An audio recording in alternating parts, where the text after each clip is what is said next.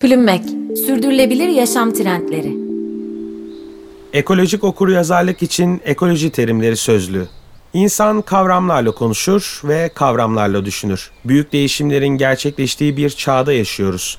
Bu değişimleri bizzat deneyimliyoruz. İklim krizi, su kıtlığı, gıda güvenliği sorunu, pandemi derken ekolojik ve ekonomik bir çöküşün ve yeniden doğuşun eşiğindeyiz karar vericiler ve iş dünyası liderleriyle düşünce önderleri sürdürülebilirlik, döngüsel ekonomi, ekosistem, organik tarım, adil üretim gibi kavramları çoğunlukla kullanıyor ama bazen de bu kavramları manipüle ediyorlar. Söylenen ve yazılanların gerçek anlamını, neyin hakikat, neyin çarpıtma olduğunu anlamak, kavramların gerçekten ne söylediğini bilmemizden geçiyor. Ve tabii ki doğanın işleyişini anlayabilmek için de bu kavramları bilmemiz gerekiyor. Sizlerle Ekoloji Sözlüğü serisinde her ay 3 farklı kavramı paylaşacağız. Bu kavramlar üzerine düşünmek dileriz hepimize ilham verir, çözümlerin bir parçası olma yönünde adım atmamızı sağlar.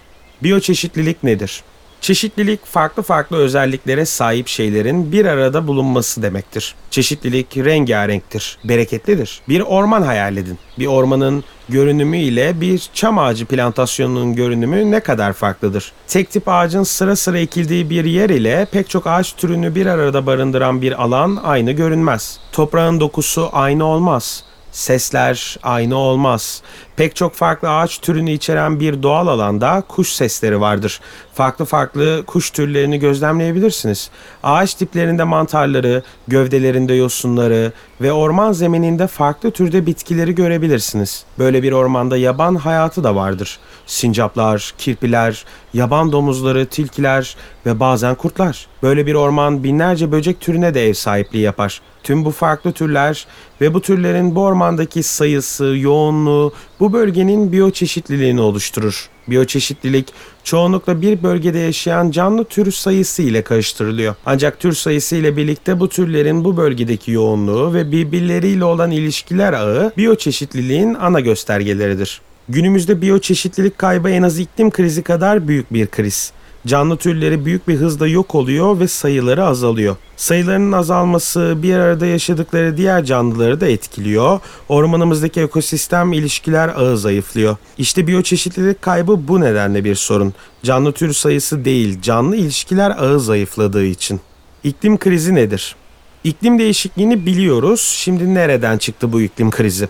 Kavramlar çağlar içinde dönüşüme uğrar. Çünkü gerçekliği yansıtma güçleri azalır. Yıllardır atmosferdeki sera gazı salımlarının artışından dolayı yaşanan küresel ısınma, aşırı hava olayları, mevsim dışı hava olayları, iklim değişikliği kavramı altında toplandı. Fakat bugün yaşadığımız şeyin bir değişiklik değil kriz olduğu aşikar. Çünkü gezegenimizin iklimini dengede tutan sistemler bir çöküşün eşiğinde.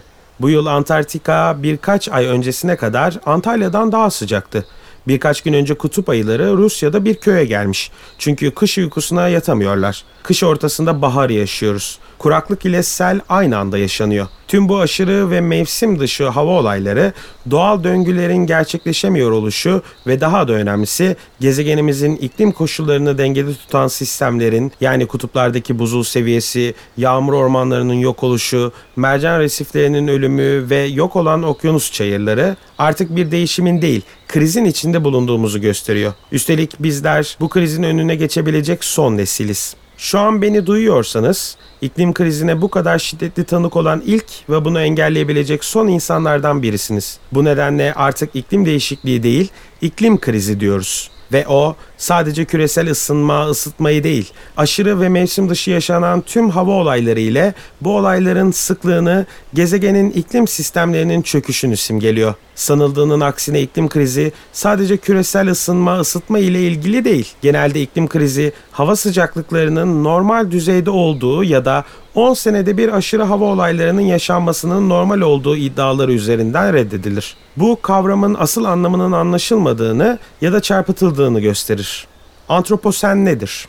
Antropos, antik Yunanca'da insan demektir. Antroposen kavramı ise insanların hükümdarlığı, insanlığın doğaya etkisinin diğer tüm canlılardan ve ekosistemlerden daha büyük olduğu bir dönemi anlatır. Gözlerinizin önüne mega kentleri ve kentler ile ülkeler arasındaki devasa ve karmaşık otoyollarını getirin. Günümüzde insanların yerleşim alanları dünya yüzeyinin çok az bir kısmını oluştursa da insan aktiviteleri gezegenin en uç noktalarında büyük bir yoğunlukla devam ediyor. Okyanuslar, kutuplar, gökyüzü, dağların dorukları ve hatta yeraltı.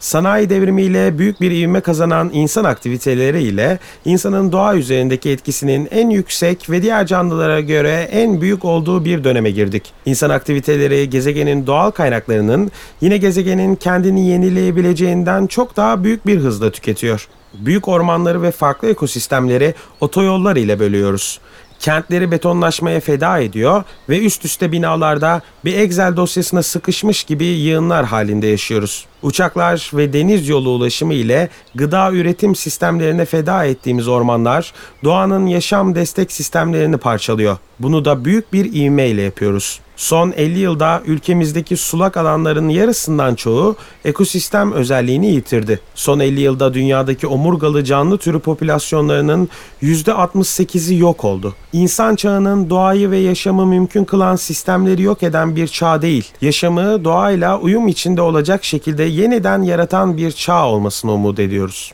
Plümmek, sürdürülebilir yaşam trendleri.